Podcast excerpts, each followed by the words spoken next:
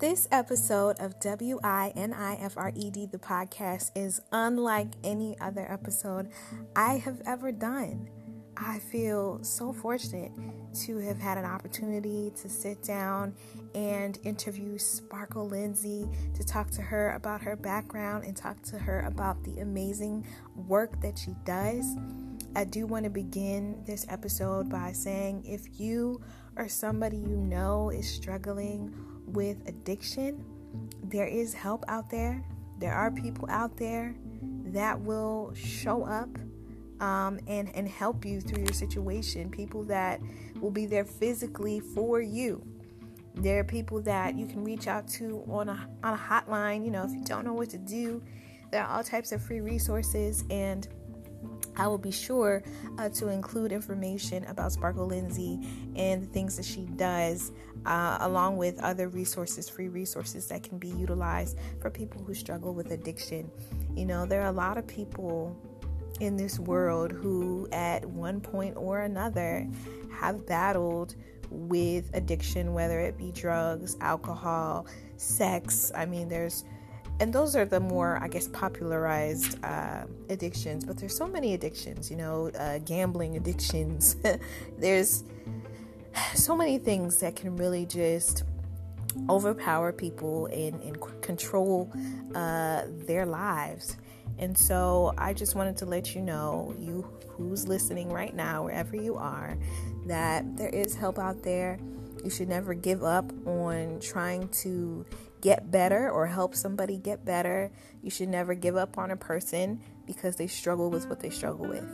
So, I'm going to go ahead and get into this episode. I really hope you can gain something from it. It really did just really make me feel just so grateful and so blessed uh, to one even know Sparkle. um, and then, two, just to know that there are people out here doing this incredible work.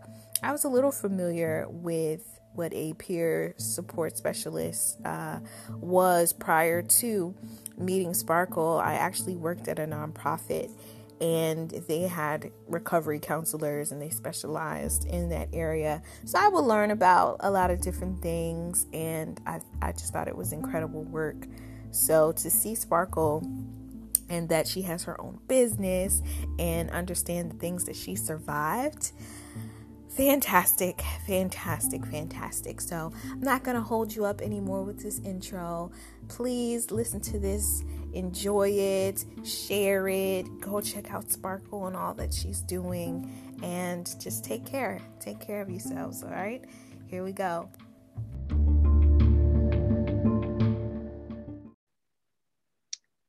Hey, everybody. Welcome to another episode of WINIFRED, the podcast. I'm so stoked for this guest, Sparkle Lindsay. Um, so many questions I have, so many questions because I was doing some research and there were things that I saw like on your like your LinkedIn and I was looking at YouTube videos and different things. I'm like, wow, okay. I didn't even, I wasn't even aware um, of all all the great things um, you know that that you've done and you know parts of your story. So i'm going to jump right on in and i'm actually going to ask you to introduce yourself. Like if you ran into somebody on the street and they say you know who are you? What do you do? How would you answer that? Uh, well, my name is Sparkle Lindsay. I'm the oldest of five. I have three brothers and a sister and I am the CEO and founder of Sparkle LLC, the light at the end of the tunnel. Um, I am a recovery coach, a, a, certified recovery coach in alcohol and addiction. Uh, I also am a life coach as well. So um, I go around helping people help themselves figure out where they fit in their puzzle through any type of addiction or uh, well being or wellness that people may need. So it's kind of what I do in a nutshell. Love it, love it, love it. Okay, amazing. So I'm actually want I actually want to journey back a little bit. Mm-hmm. I like to ask guests, you know, a little bit about their their upbringing. So can you tell me a little bit about your hometown um, and the household that you were raised in? Maybe some of the the values and just kind of how your your family um, family life was. You know, uh, I grew up with uh, my father. He's actually a Reiki master, and um, I grew up with him and my five siblings, along with my mother, uh, we were very close. We still are very close. And uh, we stuck by, you know, having dinner at the dinner table and uh, talking about things that bothered us, you know, being able to get things out and communicate clearly with one another. If there were issues, problems, if we were dealing with stuff at school, uh, we were very, very, you know, we grew up very close. And uh, till now, all the way through now, till, you know, being 36, we have never, ever lost that bond. We're very, very close. So um, we did a lot of stuff. We played sports. Um, obviously, I played sports uh, all the way through my, a good portion of my life till I was about 24, 25. And uh, my dad was there, my mother was there. You know, my brothers and sisters watched me get full ride scholarships to play sports and uh, full ride scholarships for academics, and they followed suit. Mm. And so all of us have found a way to get our, uh, you know, get our degrees and also find ways to play our sports. Um, obviously, my sister is a head volleyball coach now at Ada, Oklahoma. Um, I played college basketball for Colorado Mesa University here in in uh, Colorado, and my brother, he's a Denver Bronco, plays for the Denver Broncos uh, currently. And my brother, my other baby brother, played for Colorado or uh, University of Northern Colorado, and the, the baby baby brother who just turned 22 he actually uh, played at csu pueblo and he is still in school so um, with all of us we have found a way to work together to maintain stay successful and stay level headed to an extent but we've also learned to work through and fight through any obstacles we may have to overcome and we've done it together. Wow.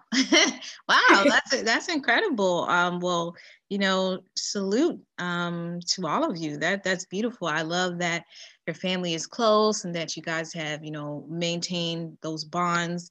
Um, and i love to hear that you know you all are, are successful um, in whatever you guys are doing. So that is fantastic. And I love to hear it. Now, you did say your father is a, did you say Reiki master? I didn't want to interrupt, but what is that? now, Reiki is, uh, he has the gift of being able to help people heal themselves. Okay. So people who deal with Reiki, they are not healers, but they are used as vessels for healing. And um, a lot of it goes down to meditation and kind of allowing yourself to uh, channel through. So use people's guides to heal them through you. And so my dad is that vessel for that. So he's he was also my taekwondo instructor. I am a black belt in taekwondo. So he really took um, the work of Reiki, which is from way, way back in the day, you know, a Chinese you know thing and uh, he's really studied it. And so as he's retired now he has became his own reiki master and he reikis people on a regular who are wanting to heal themselves from certain things whether it's addiction whether it's um, it maybe an autoimmune um, just anything. It's really helpful. A lot of people are jumping into it now recovery wise just to try something different with themselves Wow, I, I, learned something new today. I, I'm gonna go ahead and, and Google. Be quiet over there, girl. uh-huh, I'm gonna just Google uh, Reiki Master once we get off the uh-huh. podcast. Uh-huh. That's very fascinating. Um, yes, my dad has a wonderful website. It's uh Reiki Lindsay's or Lindsay's Reiki, and uh, it just went up. So we we put that up there, and he he does sessions. He does do sessions through Zoom sometimes for people, and he's constantly raking each of his children uh, wherever we're at with whatever we're doing, just to help us keep grounded, you know. Um, and to help us know that he's there with us. We we know that. I always know that when he's praying praying for me and doing those things, it, I can feel it, you know? Mm, wow, wow. I know some listeners are, probably like, okay, gonna look that up as well. So that that's very cool, very cool. Um, so as a child, well, it's clear that you know you must have had you know very big goals and kind of known, I guess, what you maybe wanted um, out of life. Maybe i don't want to assume because you know you're getting full ride scholarships you know normally those um, children and young adults are very like driven um, and somewhat aware of their purpose. As a child what was your ideal career uh, my ideal career i wanted to either be a WNBA basketball player mm-hmm. um, or I wanted to be a influential speaker. Hmm. uh, and I, I, you know, wherever I was to be taken, I just wanted to make sure that um, if I did become a basketball player, I always had something to fall back on. Um, I wanted to have all elements of being able to do whatever I could in my life, um, no matter what. So whatever I was going to come, but my dad always made the comments to us, you know, you played the cards that are dealt for you. So what you may want to be may not be anything close to what you become later on in your journey, you know, and little did I know that that would happen, but it has been a wonderful journey for me uh, right now. And I wouldn't have never thought any of it would have happened the way it has. So um, yeah, I, I think it's it's safe to say that uh, now I'm just playing the cards that are dealt and allowing the universe to let happen what's going to happen. I love that you're dropping uh, major gems because I know that a lot of people, and you know, specifically some of my guests on the podcast, um, you know, I've had an author, a children's book author, and mm-hmm. I was talking to him about, you know, what like if he grew up wanting to be an author or is that something he has always aspired to be? Was he always a great writer? And he was just kind of like no. Like it just kind of came about to where he was you know his son had asked him a question and he couldn't find the resources and then he created a book and so much more amazing um, amazing things have come from that. So it's it's amazing that you know sometimes we we have one view or idea and then like you said things just kind of come together on their own. Um yes. so mm-hmm. i love that. So i was looking i was snooping on your linkedin profile. Look away girl I was like, let me see what's going on here. And I saw a couple different things. And I was like, okay, I see, um, I saw that you studied mass communications. Um, mm-hmm. I saw that you have experience in some HR leadership. Can you tell me a little bit about uh, the HR? Because I'm an HR head right now. Uh, listeners probably know that that's what I'm studying. So I was like, oh, okay, she did some HR. How was that for you? Well, so um, I was a, an HR manager for three big box companies for 13 years, actually. Hmm. And um, I started out at like age maybe 24 I want to say, um, learning every element at Kohl's uh, retail store. I, I learning every element of each role in the store. And I found that as I got through the first year of it, uh, HR was my place to be. And um, ultimately, I took it by storm. I learned a lot about my people. And one of the greatest uh, store managers I had, um, Amy Bryant, she told me, Sparkle, you just remember as you get going in this corporate America world as an executive, uh, remember if you don't have your people, you don't have anything. And I took that to heart. You know, I really took that to heart. And uh, I knew that if I could work with my people and through my people to help them be successful, that wherever they went or wherever I went within the company, everything was going to be okay because they knew that I trusted it in them and they knew I was going to do the best thing and have the greatest intentions for them. So I learned that my first uh, first year, and then uh, I was picked to open uh, a new store as, as, a manager in training in Colorado. So I opened a new store, and uh, from there I moved to about moved to four or five different stores, helping fix stores and learn about the the way it works through apparel, through the freight process in the back room, to everything. I was an executive for all of it. Um, and then before you know it, I was asked to become a remodel coordinator in San Antonio, where I had to learn about, I think it was 350 people's skill sets in less than two weeks wow. and run a remodel overnight, 18 hour overnights in a different state. And uh, sure enough, we became number one of 20 stores. Uh, but a lot of that came from me allowing people to know their strengths and playing to their strengths and helping them understand that they own their own development. And uh, little did I know that would help me with what I do now in my career.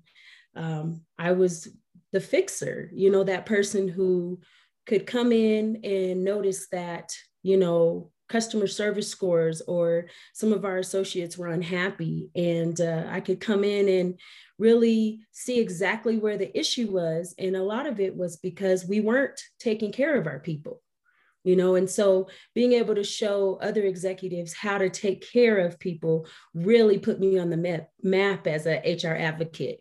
And i went on from Kohl's to jc penney's running their whole hr issue or problem as well because they were tenured.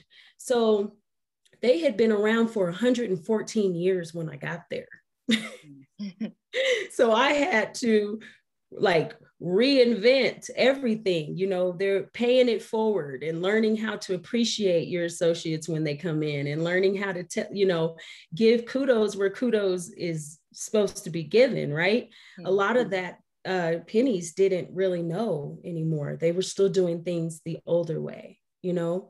And then next thing you know, I jumped into the innovative King Supers. I was laid off from Penney's, but I jumped into King Supers, which is Kroger, you know, a good portion of that. And boy, I jumped into a HR world that was so innovative that I was pumped and ready to go. And uh, I learned so much from them, but I knew a lot at that point from running remodels and just really working with people. And I really found I enjoyed it. And so from there, I knew that the HR piece was me. What I didn't know, you know, was the corporate America piece at that time, all the way through from 24 till, you know, I decided to leave. And the time that I spent fixing stores and fixing everything I really didn't give myself any time. I did, wasn't fixing me, mm. you know, and um, in corporate America and being in HR, it's important to be able to give yourself that work life balance and that time to be away from everything as well so that you don't lose yourself in just fixing everything. So um, ultimately, uh, it had to come to an end for me. And um, a lot of that is where I had started to drink. You know, I was so busy, so worried about fixing everything and helping everybody and doing everything else that I really, really got caught up in drinking. You know, I'm not married and I don't have kids. So the money was rolling in, and I thought partying was fun when I had time off because we didn't get a lot of time off, you know, or let me put it this way I didn't set boundaries to make sure I got the right time off that I should have. Wow. Wow. Um, a lot of things that you touched on just kind of made my my heart leap for joy just you know talking about how important it is to treat people you know treat people right to take care of people. That's definitely one of the major things that pushed me in the direction of human resources um, just to see how toxic some workplaces are um, how people are looked at as just numbers you know it's all about the numbers. It's all about having a body in a chair you know but these are these are people and these people have lives outside of work. Um and there's it's it's just so much so much. So i i thank you for you know realizing that and and walking in that with that you know as part of your your mission. Um so whew, beautifully beautifully said. If i had a bell i would be or a tambourine. How about that? You know what winifred? People deserve to be uh, appreciated Okay. And I think, uh, you know, there was a podcast I was just listening to today where there was a lady talking about how we treat people in the workplace, you know, and everybody always says happy associates, happy customers, right? Mm-hmm. But ultimately, if you can really give yourself the time to listen to the people who work for you, it will make them feel like they are the world. Okay. And they are the world to you. And the reason why is because why isn't everybody the world to you? Everybody's got a story, right? So when you mm-hmm. hear it and you're able to help people be the best they can be by what they feel they're great at, you see a lot of great things happen. And I mean, I went into a store, I remember we were 888 in the company, and every associate was so upset. They were just not happy, you know. And uh, we got, I got to willing and dealing, and I sat down and I said, okay, everybody write down your strengths. You know, I, I went to my department managers, everybody write down your strengths. So everybody's writing down their strengths. And I said, now pass your strengths to the person to the right of you. So they started passing them around to each other. And they realized that some people had strengths that were like, and some that were very different. I said, so now what we're going to do is we're going to take your strengths and we're going to make them even better. We're not going to look at what you're not good at. Why are we going to do that? we're going to look at what you're great at. And then what somebody else may be great at, we can learn from each other and you guys can own your own development and move forward how you would like. I will be here to walk alongside you while that happens. And so, as we got going, before you know it, about a year and a half, we looked up and we went from 888 in the company to number eight in the company. Wow. And that store, till this day, eight years ago, this day is still number eight in the company with the same people who have just moved up but they have helped each other all the way through. Mm. So the only thing it took is for one person to say, I believe in you. Let's go get this. Let's do it. And that's what the type of leader uh, I enjoyed being. And uh, I still enjoy being till this day. Go get it and make sure the people around you know that you support them and you guys go together and be a force to be reckoned with and see the results and be happy about them later, you know? Mm-hmm, mm-hmm, mm. Absolutely. I ah, I just it's very refreshing to hear um, because not everybody has that has that perspective. You know, there are some people who will look at a person who may be grouchy or maybe there's some employee relations issues and they will look at that as okay let's get get rid of the problem person mm-hmm. or you know let's silence this person mm-hmm. um, and it's it's so unfortunate because you know just like you expressed it actually helps the organization when you address things head on you know when you have those conversations when you you know talk about those strengths and and develop your employees and create you know a healthy thriving work culture. So mm-hmm. i love it i love it i love it. And then another thing that you had said you were talking about being the fixer um, yeah. and you know the toll that that can really can really take on a person because a lot of people will look at the person that's doing all the fixing like oh they got it all together you know it's a breeze for them and not really look at them as a person they just kind of look at them as the fixer upper you know yeah. um so ooh, that is a word i know some people are listening like yeah. yeah i'll tell you the fixer all right. The fixer is where everything about my journey um, has taken, uh, just has been lifted. It has been uh, lifted vibration for me. Um, I used to make everybody's stuff my stuff. Mm. And um, ultimately, um, as a Black woman, um, the strong black woman syndrome is a wonderful thing. I am a strong black woman, but I like to refer to myself as a woman of many strengths. Mm-hmm. And one of the reasons why is because as I was walking that strong black woman syndrome, like walking down there by myself with everybody else's stuff on my shoulders, um, it really took a toll on me. And um, a lot of people were like, Sparkle's strong enough. She could do it. She's superwoman. Okay, well, Winifred, there's no such thing as a superwoman. So at this point, um, I am human, just like anybody else. And um, even being a big sister, you know, my my brothers and sisters, they said, "You are our world." the world is huge. I can't be anybody's world. so being completely honest with people around you and letting you know that, hey, I'm here to help you, you know, but I'm not here to fix you. Okay. You have to fix you.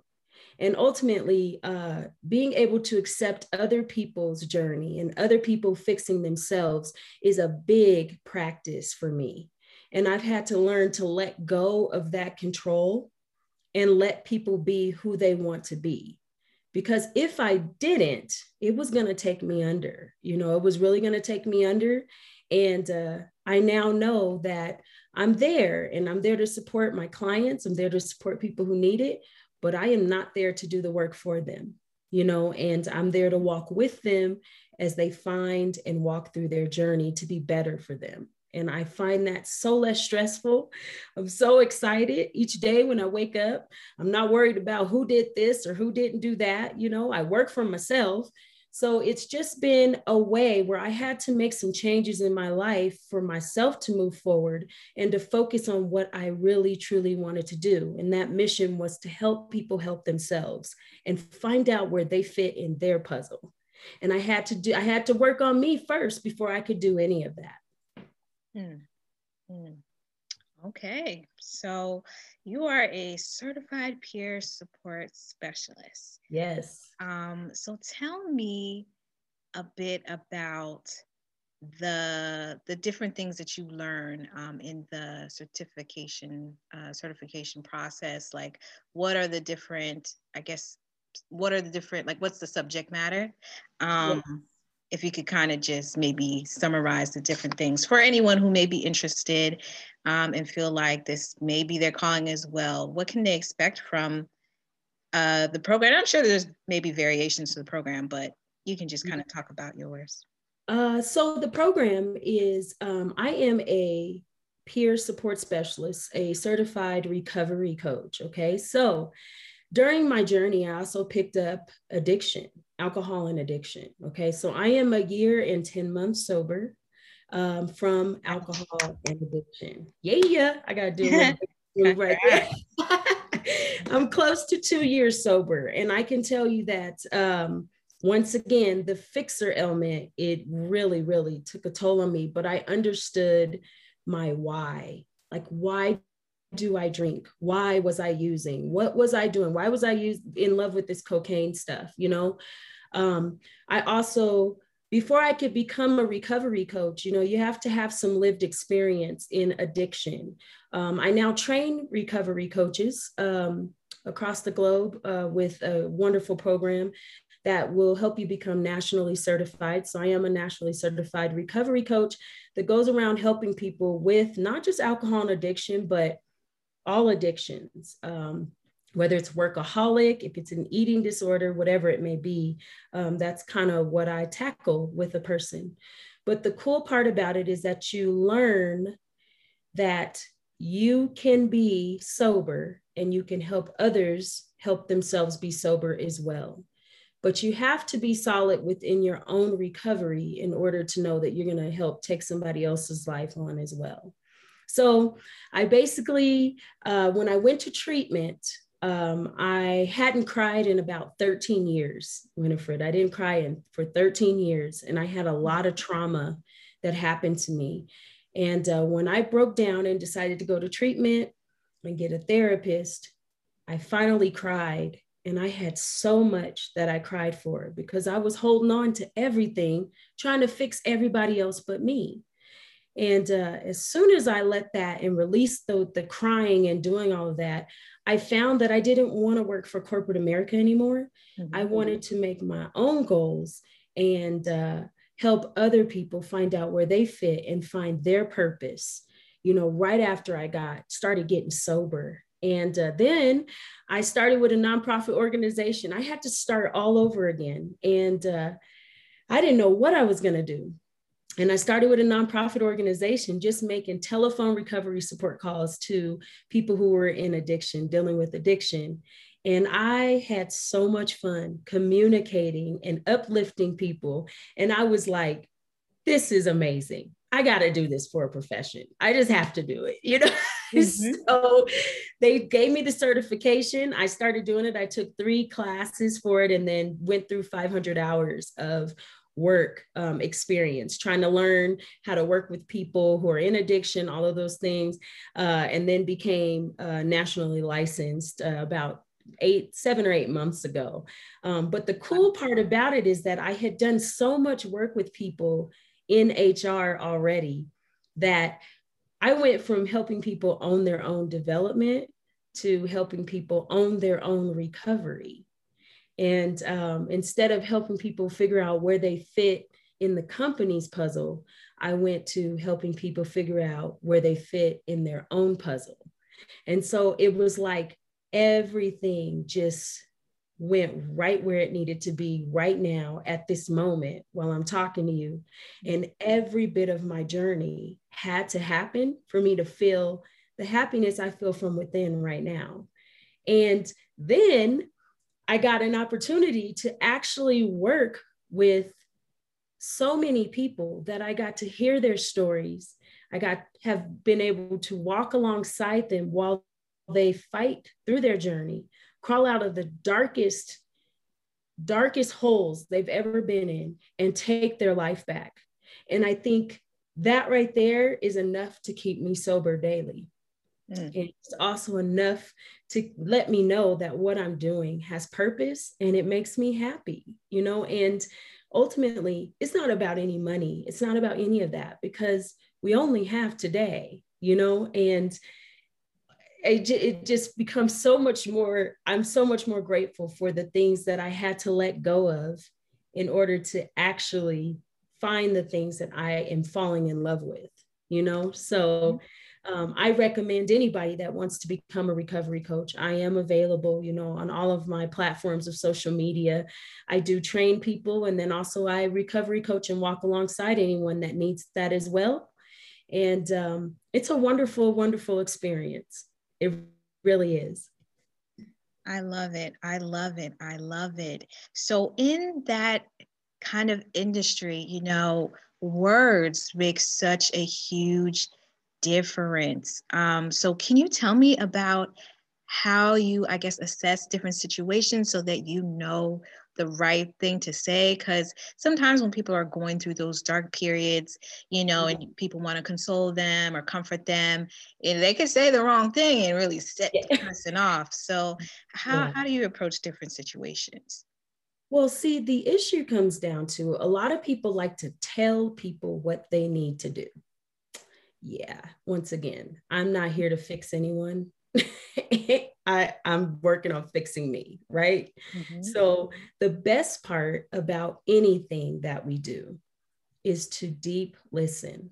Okay. The first time I ever meet somebody and they are, they could be dope sick, you know, they could be like, I need my next hit, I'm on heroin, whatever it is. I don't say anything. I just sit there and listen. Mm. And the reason why is because it's a basic essential. And I promised myself I would practice being a better listener because usually when you listen, you get exactly what you need for that person at that time in the moment mm. because you are lost in what they're saying and you can help them that way. So that is the first thing I do. It also helps me meet people where they're at, meaning it doesn't matter what is going on in their life. If I can hear their story, I can be in it with them, I can listen, and I can meet them where they're at. No judgment, nothing. It's just us, me and them communicating. At that point, that makes that person in front of you feel so valued. And it makes people, that person feel like that you they that they or that you want to hear them. And from there all of the blockages come down. But it's a matter of being able to allow people to tell you where they're at and you holding space for them to do that Um, and from there, you'd just be surprised. There's a lot of things you hear. And uh, for me, I know a lot of the resources that are around. Obviously, a recovery coach is a resource guru. So then when I hear their story, I'm able to give them five or six different resources right then and there that can help them start taking their life back right away.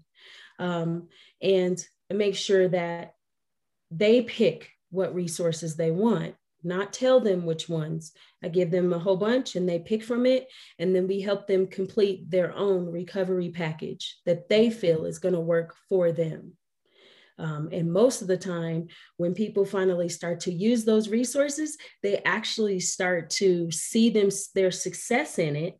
And that's when people start feeling that itch to take their life back and keep moving forward. But they did it, not you, no one themselves. They picked their package, they made it happen. And the only thing their recovery coach did was walk with them while they did it and be there to help guide if they needed it. But they were the reason why. Mm, mm, mm.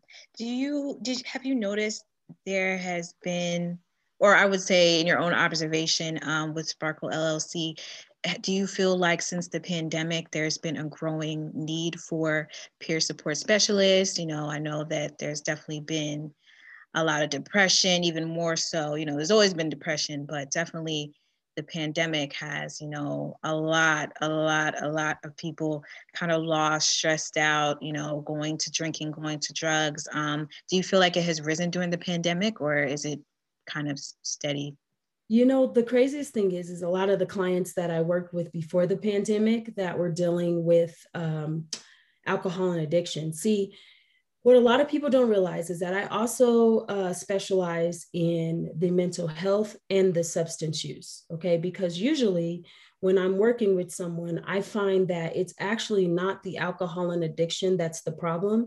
It's usually a mental health ailment that someone didn't know they had that is affecting them. So, you know, I've had clients that have came in and they have meth as an addiction. Mm-hmm. Well, ultimately, later on, before I always make sure that a client goes and gets a psych eval because meth can also stem with bipolar disorder or schizophrenia. So if you've got somebody that's got a mental health ailment and you're trying to help them with alcohol and addiction, right? Mm-hmm. If they get the alcohol and addiction fixed and they stop using, that's great. But what if they have certain medicines they're supposed to be taking to stay stable so that they don't use? Right? right. We have to know all of those things. That's why it's so important to listen because you don't want somebody to go 10 months being sober and all of a sudden they go manic because they're bipolar and no one knew it. Mm-hmm. And then before you know it, you know, they have a reoccurrence and they're back out on the streets, right? Yeah. So um, it's really, really important to uh, have both of those elements there. And it's also a, a very, very, there's a specialty to it. There's an art to recovery coaching. And I don't think a lot of people always quite understand that. But the difference is, is that it there's there's literally you're sitting in someone's messy, messy situation. So it's very important to be able to ground yourself and be able to stick with, you know, protecting your energy and, uh, you know, making sure that you're on your pathway to recovery so that there's nothing that sucks you in, you know? Mm-hmm. Um, yeah. So, using myself as an example, I am such an empath and I work in the ER. Yes. I work mm-hmm. in the ER some weekend okay. and, you know, seeing so many people, whether it's the patients who are suffering um, are in pain or sick or whatever they're going through, and then seeing the families who are coming in and also suffering and stressed out. You know, people come in alive and don't make it out alive sometimes. You know, some people are barely holding on. Some people come on the ambulance and it's already, you know, lights out. Um, so sometimes I feel it can take a toll, and I try not to carry um, some of those some of those energies back home with me, if that makes sense. I could only imagine, you know, in your industry, as as fulfilling as it is, you know, there's got to be those moments where it, it gets really heavy. Are there any suggestions or tips that you have for kind of maintaining your peace through those really tough, tough cases? Yes. So when I was coming into my uh enlightenment, uh, my spiritual awakening during my me letting go of blockages and opening up my heart chakra uh, to surrender and find compassion for myself and others, I found my empath. And I realized that when I was a little kid, I had empath and it scared me. So I never really said anything about it. Hmm. And uh, so I was in the middle. I might have been, I think I was 10 months sober at the time, Winifred. And I, uh, and I was at a stoplight, okay? And all of a sudden, I felt this feeling that made me just like want to cry. Like I was bawling and I'm looking around like, but this isn't my tears. Like I'm not, what's mm-hmm. going on? Yep. and I look over and there's this man at the bus stop and he is crying so hard. And I'm looking around like, maybe I need to go back to my therapist because some things don't seem right, you know? yeah. So when I went to her, she gave me this book called The Survival Kit to an Empath. Mm. Um, it's a it's a it has three three uh three books to it and uh i i live and die by it i read that thing nonstop now the reason why is because what you're talking about is different energies okay so energy is powerful all right. And anything can swoop right in and take that energy away from you, or it can make you extremely exhausted. So I bet you you're coming home from the hospital and you might be extremely exhausted because you are an empath. Yep. So I've done a lot of work around protecting my energy. And I've done a lot of vision work. So, a lot of vision meditations where I visualize a diamond um, in a white and gold diamond around me. And I make it where the bottom of the diamond is visioned inside of the ground for groundedness. Okay. And then I make sure the top is open to source. That's what I call it, to spirit. Mm-hmm. And from there, I put pink around it in my, you know, in my thoughts and that's for unconditional love. And then I picture divine light coming in. Okay, so this for me, especially when I'm in like somebody's on heroin and they might be, um, ha- they might be hearing voices and they they don't know it, right? And I don't know it, and I'm sitting in it. I try to make sure that I protect my energy as much as possible other things is that when stuff starts to affect you a little bit, once again, I, I said it before, your five senses. Sitting with somebody who has that, you can still sit with them, but focus on your five senses. What are you smelling? What do you hear? That way you can still be there for that person if they're grieving or, you know, if they are having high anxiety, but you're not letting any of it affect you. Now, this is a huge practice and it is um, not easy for a lot of people to do.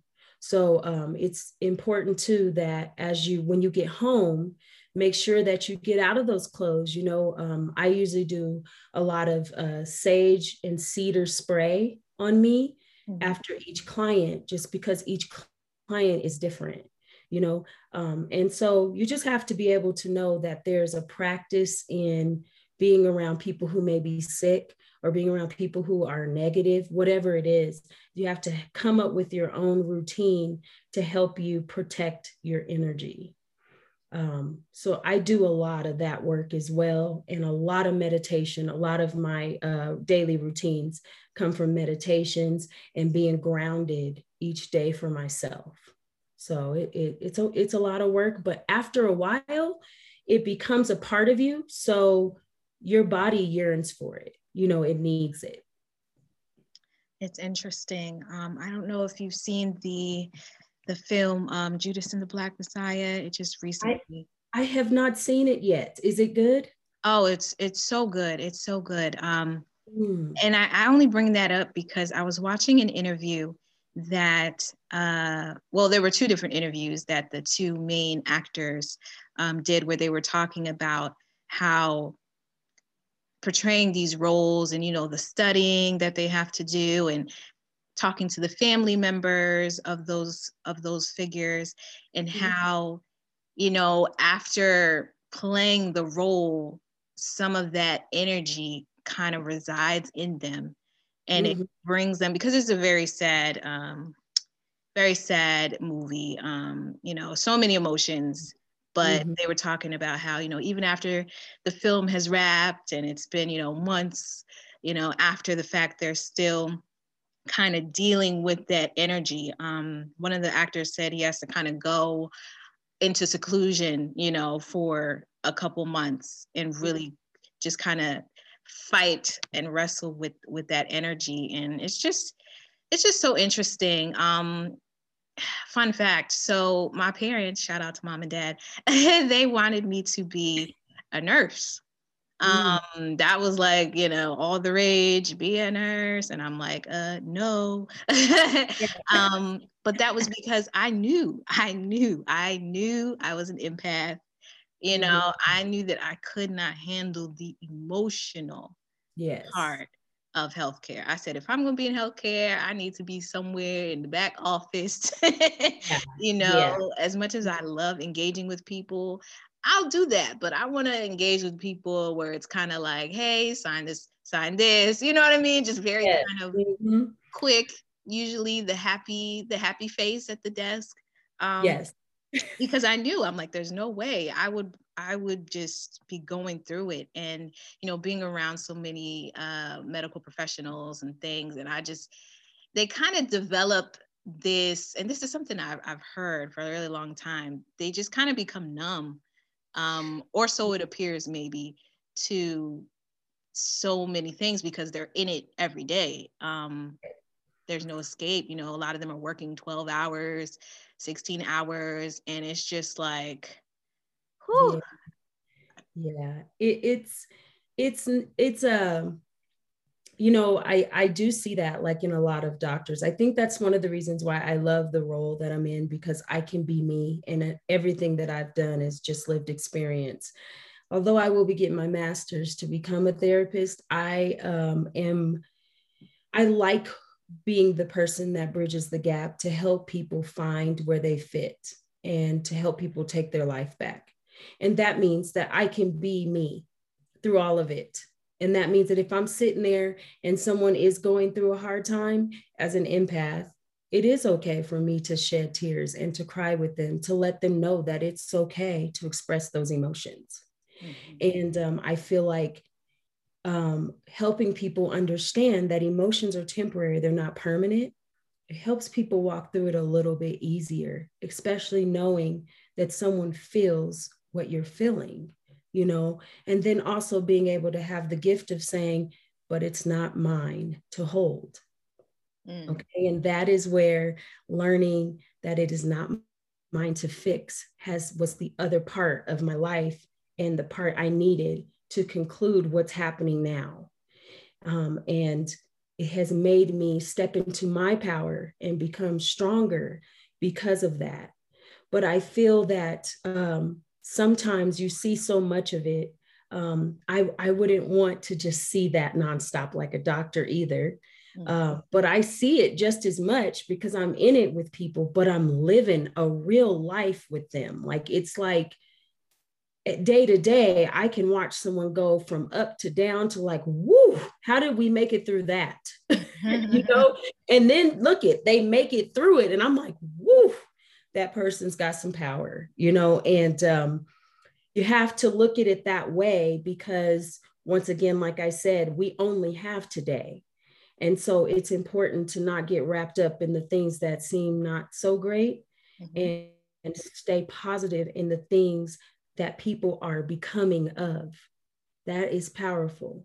And um, it's bigger than me and you when we think of it that way, you know? Yeah, absolutely. Absolutely.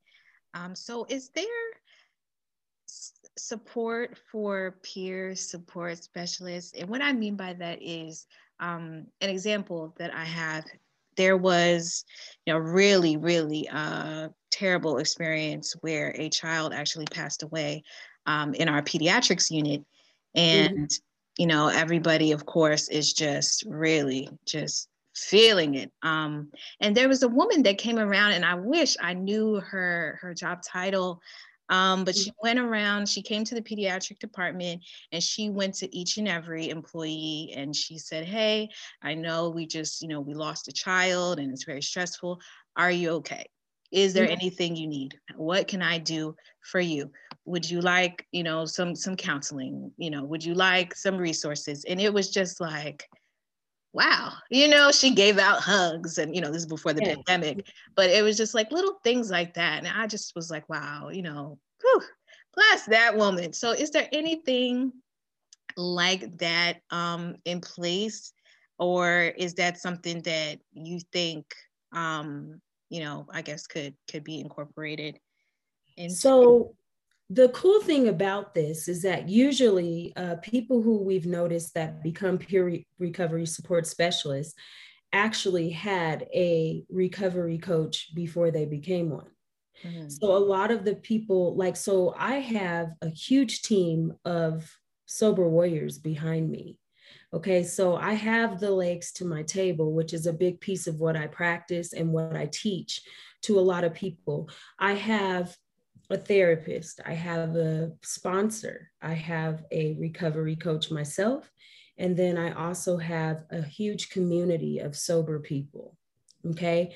The only way I can coach is if I have those elements because that means I'm doing everything I need to. If I, you know, I've lost some recoveries, you know, some have died um, due to one simple pill, fentanyl, took mm. them out. Okay. And the first time it happened to me, oh my, I was like, this is enough to make somebody have a reoccurrence to relapse, you know? And thank God, I will say, and um, I give big ups to Springs Recovery Connection, where I started. I had so many people to support me because we had made it that way that uh, they, they said, take time off. We're going to do, uh, you know, wellness checks every hour on Sparkle. We're going to go see her. We're going to bring her food because I was mourning. Like I was grieving. Like, did I do something wrong? Did I, you know, mm-hmm. this was the first time. And I had to really do a lot of uh, prayer and meditation around acceptance and understanding that 80% of people who deal with alcohol and addiction don't make it, Winifred. Wow. Only 20% do. And so knowing that and and knowing that this person was five months sober they chose to take a fentanyl pill had two kids and it completely took them out and they died instantly. Mm. it's a lot to handle. And so they make sure you know and i make sure even with my company that you know you are doing what it takes to continue your work on you because you can't stop to try to help everybody else. And then something like that happens and you have no supports yourself. You've got to make sure you have those. And we make, I make that mandatory. Um, and did so does Springs Recovery or any other program. We make sure that you have every support you need so that you can move forward while helping others you know and you can deal with grief if you you know i had i had to deal with grief but I also had a therapist to help me deal with the grief. See, so I was already prepared for it.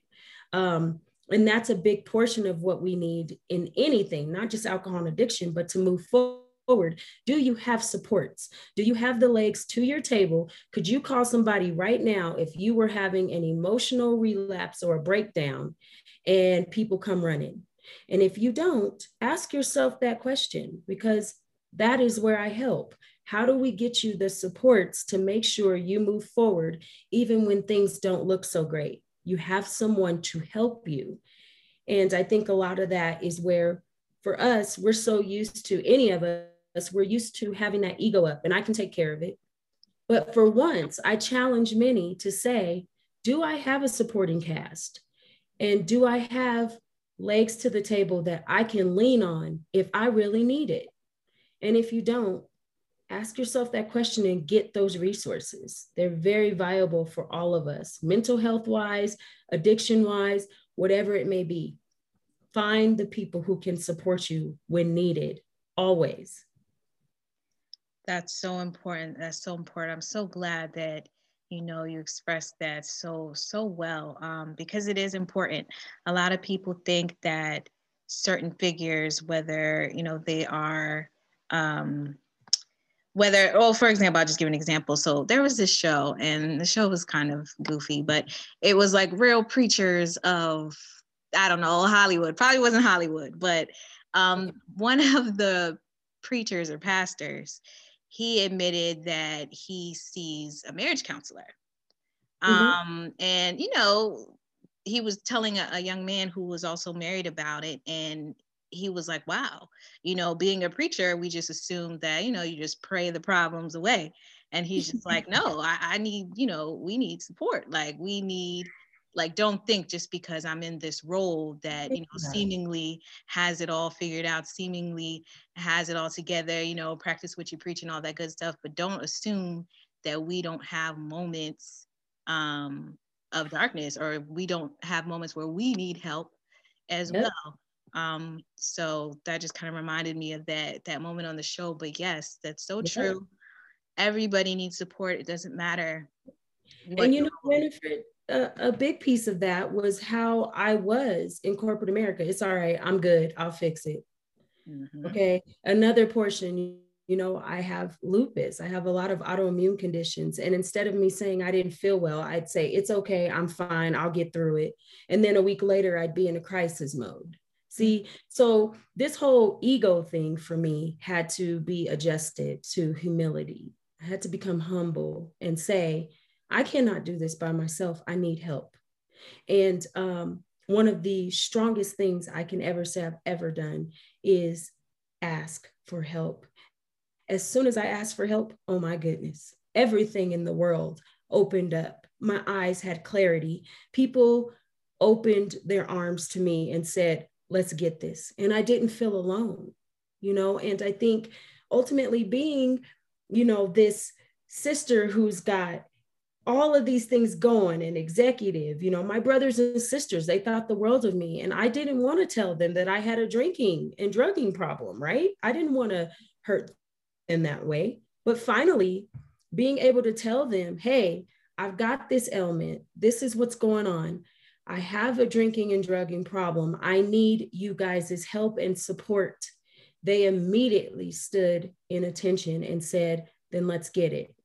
And I did not expect that. But the best thing I could have done for myself is open up and have the courage to change the things I can, and also have the courage to say, hey, can somebody come along with me for the ride?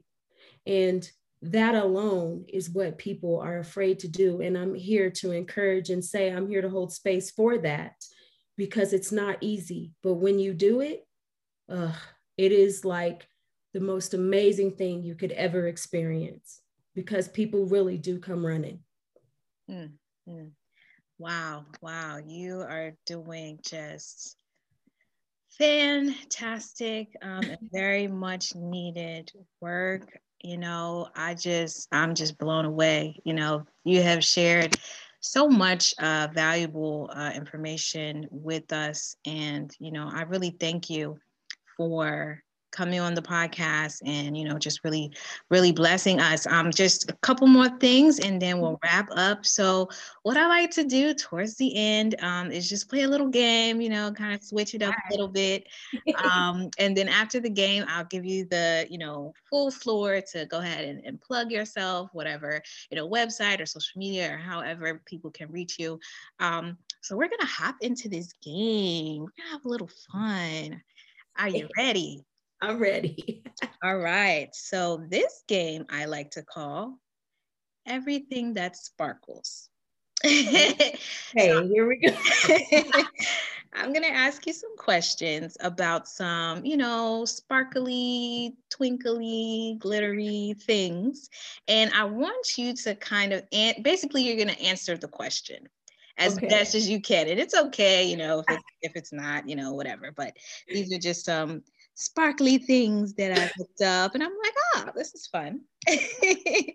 Sounds good. All right. Question number one Name the movie featuring super, superstar singer Mariah Carey that many call her only flop. Glitter? Oh, look at you. ding, ding, ding, ding. you got it. Um, next question. This is another name for carbonated water. Uh, shoot. Um, uh, look, you could call it LaCroix. Oh, wait, Crystal Light? No, sparkling Crystal Light. ding ding. Well, yeah, pretty much sparkling water. You got it. You got sparkling that. water. There you go. You're good at this. Okay. So for this drink, it is 100% pure carbonated apple juice. Um, and there's no sweeteners or preservatives in it. Carbonated apple juice. What is that drink called? Carbonated apple juice. I don't think I've ever heard of that. You see me biting my um carbonated. You gotta have to you gotta have to cheat on that one. What is it? It's sparkling cider. oh duh. Oh, come on. I knew that. I was just testing you. I was testing you. All right. Next question. This famously glittery garment was worn by Michael Jackson. Oh, his glove. All right, you're good at it. oh, yeah, girl, his glove. You know, he was getting it. In 2012, a classic film was remade starring the late great Whitney Houston and Oh, girl, you already know. the movie Sparkle. Okay. All right. All right. this jewelry staple is known as the girl's best friend. This say it again. this jewelry staple is known as a girl's best friend. Diamonds are a girl's best friend. You got it. That right. song. Diamonds are a girl's best friend. and very last question in the game. This one is is a toughie. You know, this one I, I had to actually like really look into. Um, all right. So the ocean can glow and glitter like the stars in the sky, thanks to a natural chemical process known as. Um, it's hard. Am- amethyst, or Good guess. Um, darn it, I don't know. What is that? it's called bioluminescence. Yeah, I was like, what? Because I was thinking, I was like, it's so nice how the ocean will sparkle. And I'm like, is there a term for that? And it's called bioluminescence. Now, if I would have answered that, you probably would have passed out. Like, how did she know? Right. I would have been like, uh-uh, she Googling. she out there over there Googling on her phone, bioluminescence. oh my gosh. All right. Well, you did fantastic on that game. Um, thank you so much for playing.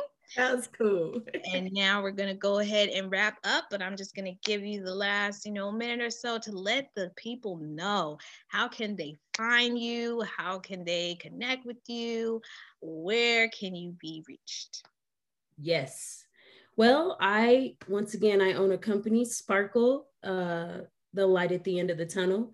That is the name of my YouTube channel. So I do about a video once or twice a week on um, just giving you some time to shine with Sparkle Time. So if you get a chance, check out some of the podcasts that I've been guest on and so forth, and some motivation. I also have a Facebook page uh, under Sparkle, the light at the end of the tunnel. I answer those messages uh, religiously. So if there's something that you want to talk about, something that's on your mind, uh, if you need some help, resources, I am here for that. And uh, I do answer the messenger messages on Facebook. I also have an Instagram under Sparkle Lindsay. Um, I do listen to the, answer those messages as well.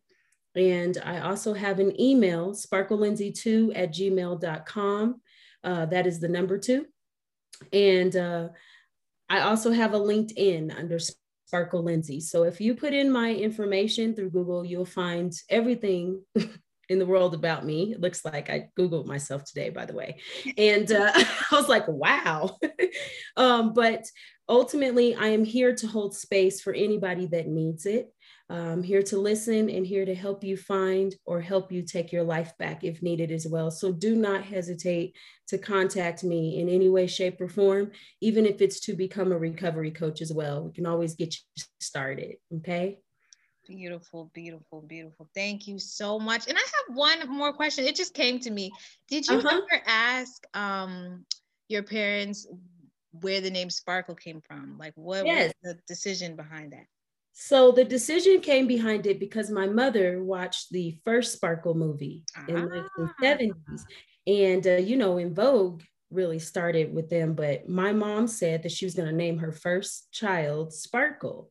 So when I finally got was born, my grandmother wanted to name me Misty, but my dad said when I was born, my eyes sparkled, and they knew from there they, my name was going to be Sparkle. So that's what I am now, and I'm okay with it. You know, I love it. It's and, uh, beautiful. Uh, and you are sparkling, like you're sparkling all over the world. Like you are the sparkle that is, you know, bring, like you said, the, the light, you know what I mean? Like bringing people light. So it's very fitting, very fitting. Thank you so much. And I just want to say to you, thank you so much for holding space for me and allowing me to be able to, to share what I do with you. And God, you had wonderful questions. I was, we was rolling, girl. thank you. No, no, this has been, this has been such an amazing episode. And I know that people are really going to gain a lot from it and be inspired. And, you know, thank you, thank you, thank you, thank you so much. I appreciate it. All right. Thank you so much.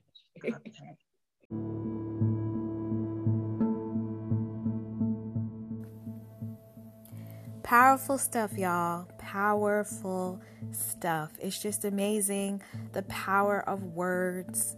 You know, I always thought about what it would be like to talk a person off of a ledge. That might sound a bit extreme, but I know you've all heard those stories of, you know, somebody who was ready to to end it all and somebody was able to talk to them to get their attention.